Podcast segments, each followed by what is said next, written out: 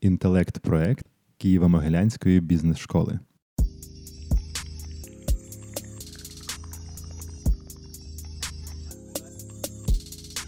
Всім доброго дня! З вами Радіо КМБС. Мене звати Марина Земськова. І е, вперше під час повномасштабної війни е, у нас буде розмова з Ольгою Щербиною. Доброго дня, Ольга. Доброго дня. Дуже рада, що ми в наших стінах, що ми можемо це робити. І буквально два слова, як ви взагалі, як ваші справи, щоб е, наші слухачі теж розуміли, що у нас відбувається. Вже в безпеці, в робочому тонусі, в розумінні того, що треба робити те, що ти можеш робити, те, що ти вмієш робити, те, що ти любиш робити. Бізнес оживає, люди навчаються. Ми в стінах Києво-Могилянської бізнес-школи не тільки записуємо підкасти, але насправді у нас відновлений навчальний процес. І насправді управлінські кейси і управлінські ситуації продовжуються як позитивні, так і негативні. Тому є чим ділитися з вами. Сподіваємось, що якісь кейси будуть для вас прикладом наслідування, а в якісь ви побачите себе з точки зору неправильних дій, і це дасть вам можливості скоригувати себе як управлінця. Дякую, Ольга. Е, у мене е, у мене е, з'явилося таке питання, якраз поки ви говорили про негативні і позитивні ситуації. Зараз досить багато бізнесів або змінили свою діяльність, або припинили, або почали рухатися в нові напрямки. Ми зараз помітили, е, що серед е, різних бізнесів е, одне з паттернів, які є, це дистанційна робота команди. Люди знаходяться в різних країнах, в різних містах. Досить важко там не тільки через часові да, межі, а через просто емоційний чи фізичний якийсь стан зібратися і всім бути в одному ритмі, як це було до війни, навіть це не порівняти з ковідом.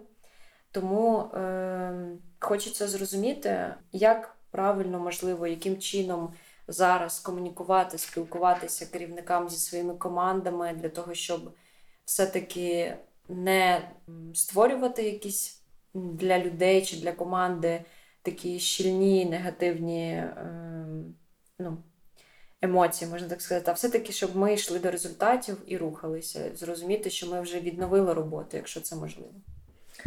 Е, наразі актуальне питання. Продуктивність команди вона зазвичай є однією з топікової тем, і це те, що зазвичай хвилює е, управлінців будь е, в будь-якій ситуації будь-якого рівня. І, звичайно, що я погоджуюсь з вами, ті умови, в яких ми знаходимося, вони ускладнили для кожного працівника і для управлінця можливість швидко оперативно відновлювати, вставати до роботи, демонструвати високий рівень продуктивності об'єктивності. І є речі об'єктивні, існують в рамках ситуації, яка називається війна. Є дійсно дистанційна робота, є дійсно хвилювання за небезпеку або свою, або своїх дітей. І я наразі не буду зараз говорити про те, як подолати цю цю, цю проблему або ці фактори, вони є об'єктивні, і тут, скоріше за все, відчуття емпатії і щире проявляння турботи про людей це ну, перші поради, які можна сказати, і я б далі не хотіла в цю тему повертати. А сьогодні, можливо, хотіла б поділитися.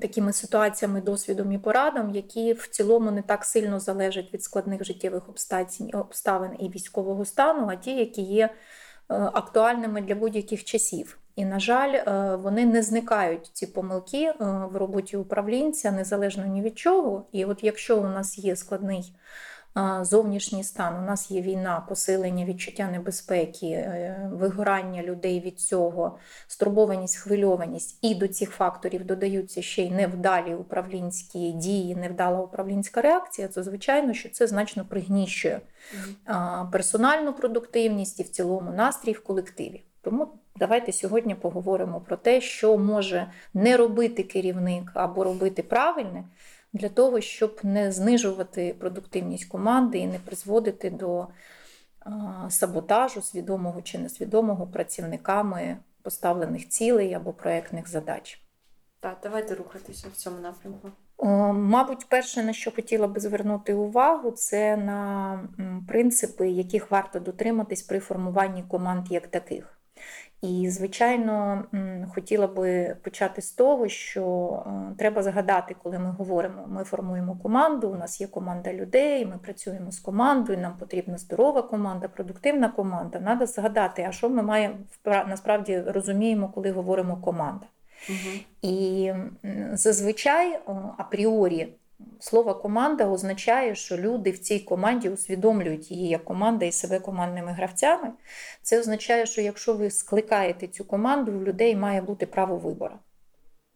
Заходити в неї чи ні. Угу.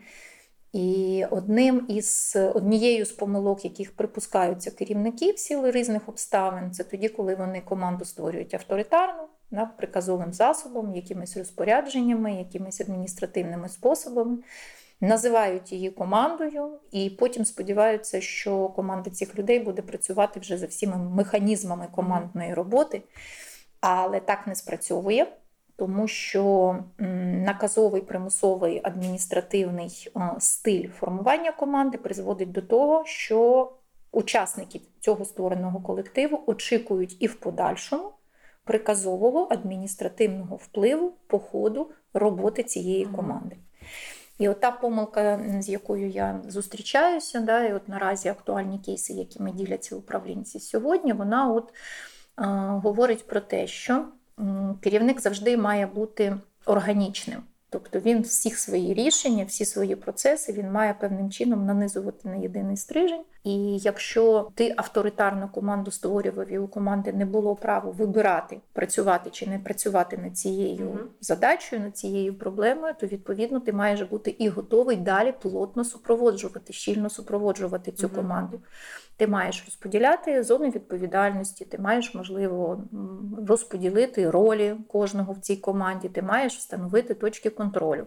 Кейси негативні, вони про те, що команда створюється адміністративно, і потім керівник каже: ну, є ж результат, який ви маєте показати. Давайте, домовляйтесь, працюйте. І певним чином залишає цю команду, розраховуючи на те, що результат в установлені ним строки буде отриманий. Зазвичай результат не отриманий в ті сроки при такому підході, в ці терміни. І пояснити це можна дуже простими речами коли співробітники не мають права отримати інформацію щодо критеріїв прийняття рішення, чому така команда, чому в такому складі, чому це задача, з чим це пов'язано. А які критерії якості, наприклад, а чи можемо, чи у команди немає можливості на момент цієї постановки цілей, як у окремого працівника, так і в цілому команди зібратися, почути керівника, почути його думки, задати запитання, посумніватися, то звичайно, що потім кожен із учасників цієї команди особливо коли вони знаходяться віддалено фізично один від одного, в них немає жодного стимулу, жодного мотиву входити в добровільну комунікацію між собою. Кожен із них знаходиться в пасивному очікуванні, що хтось в цій команді має чи щось розпочати, чи щось робити, або чітко вказати, хто ж що буде і має робити. І оця управлінська ілюзія, що існує. Швидкий перемикач від авторитарного там до демократичного або ліберального, да, отут mm-hmm. я скомандував, і ви маєте працювати, а тут ви тепер уже швидко стали командою і всередині там самоорганізувалися, так, звичайно, не працює. Такий швидкий перемикач ламається зразу на самому початку. Отут якраз виникло питання, чи можна заздалегідь з цим попрацювати, якщо ми вже завчасно розуміємо, що ця команда ну, не буде проявляти якихось ініціатив на те, щоб задати ці питання, да, про які ви говорите, а наперед прокомунікувати про те, що там у вас є така можливість, чи вам все зрозуміло, е, чи е, давайте проговоримо критерії. Тобто, можливо, це ще додаткова робота керівника, е, якщо він бачить, що команда ще не стала або командою, або ще ну, не в тому стані, да, щоб дійти до тих результатів, деякі, про які він думає. Тобто це може бути також помилкою керівника, щоб він не продумав ці моменти і очікував теж від команди чогось такого, що вони в принципі не могли зробити на певний період. Так, у нас іншого кандидата на помилки немає, крім керівника, в принципі, тому Це помилки точно його, і помилки почалися, починаються. Ну, в цьому, зокрема, в такому прикладі, в такій ситуації починаються з того моменту, що керівник е, не задає собі питання завчасно, чи хочу я, щоб це працювало як команда, самоорганізований організм живий людей, які свідомо беруть на себе ці зобов'язання і включаються в взаємну взаємодію і по мінімуму втручають, да, долучають, повертаються до керівника. Чи я розумію, що в мене такої команди немає, або вона наразі не готова, або в мене немає такого часу або довіри, і тоді я, як керівник, маю підібрати групу людей, якими маю керувати, Угу. там розподіляючи, ставлячи, доводячи і контролюючи. От, власне, з цього починається оця підготовчий етап. І те це називається підготовка до вироблення управлінського рішення. Тобто я спочатку навіть не шукаю рішення, як буде реалізована ця проєктна задача. а Я спочатку шукаю правильне рішення для себе, а яким форматом, якою групою, чи командою, чи робочою групою, колективом людей я буду цю задачу вирішувати. Угу. І е, керівник е, вибирає один із тих підходів, які він вірить, на який у нього є час, і від який відповідає та ті люди, та зрілість тих людей, які у нього присутні. І, звичайно, команда це дуже круто, це дуже класно, самоорганізована команда. Це дуже круто, коли керівник має людей, які спроможні професійно виконати певний обсяг задач. І при цьому ці люди ще й можуть бути психологічно готові взяти на себе велику ступінь відповідальності за самостійний вибір, за самостійний пошук, за самостійну координацію всередині себе зусиль. Це ідеально. Да? Ми говоримо про те, що насправді кожен із керівників має виростити із того колективу людей, які з ним працюють, такі команди, які спроможні самоорганізовуватися і працювати в такому режимі. І якщо керівник потенційно має таких професійних виконавців, у яких є достатня кількість експертності, і вони в цілому можуть злагоджено спрацювати між собою, тоді розпочинати формування цієї команди точно потрібно не адміністративним способом, а точно потрібно починаючи з консультацій з цими людьми. Тобто їх потрібно запросити да, до розмови, до діалогу, який буде називатися: в нас є проблема, або в мене є задача, або є ситуація, або є можливість. Угу. Я хочу, щоб це було реалізовано певною проєктною групою. Я хочу почути ваші думки, що ви думаєте щодо того, що ви станете учасником цієї групи. Угу. Бо команда це високий ступінь самосвідомості, самовмотивованості. Це означає, що кожен учасник цієї команди має зробити свій вибір і сказати: Да, я підписуюсь під цю задачу. Я розумію, що з цими людьми я буду це робити. Да, я розумію, що ми будемо співзалежні один від одного. І якщо я свідомо сюди входжу, то далі я дійсно буду готовий працювати з цими людьми от на рівні, а не готовий до тебе як до керівника бігати за кожним там словом або за кожним запитанням, або за кожним узгодженням. Це супер ідеальна ситуація, яка, на жаль, не завжди відбувається. Мабуть, скоріше навіть завжди скоріше не відбувається, на жаль. І у мене тут два питання виникають по ходу. Перше, якщо все-таки не всі члени команди готові брати відповідальність і форму, ну, формуватися в ці нові команди, да?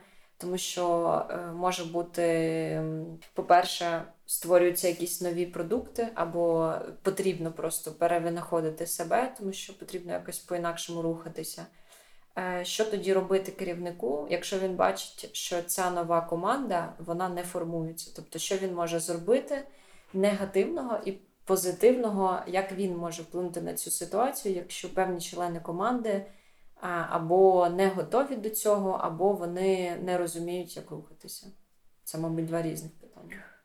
Е, Я думаю, що це просто дві різні команди, і я би тут знову таки розмежовувала для простоти і не мішаніни, що є певні проблеми, для вирішення яких точно потрібні команди оцих людей, які є включеними, які хочуть отримати позитивний результат, або хоча б зробити спробу отримати позитивний результат.